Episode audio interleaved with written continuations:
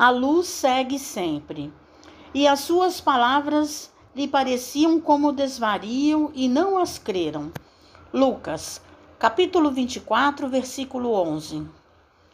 A perplexidade surgida no dia da ressurreição do Senhor ainda é a mesma nos tempos que passam, sempre que a natureza divina e invisível ao olhar comum dos homens manifesta suas gloriosas mensagens. As mulheres devotadas que se foram em romaria de amor ao túmulo do Mestre sempre encontraram sucessores. Todavia, são muitos raros os Pedros que se dispõem a levantar para a averiguação da verdade. Em todos os tempos, os transmissores de notícias de além-túmulo peregrinaram na terra quanto hoje. As escolas religiosas deturpadas, porém, somente em raras ocasiões aceitaram o valioso concurso que se lhes oferecia.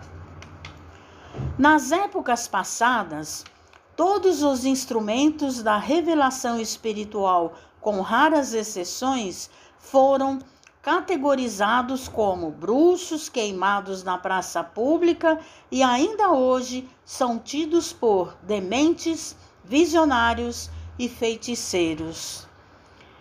É que a maioria dos companheiros de jornada humana vivem agarrados aos inferiores interesses de alguns momentos e as palavras da verdade imortalista sempre lhes pareceram consumado desvario.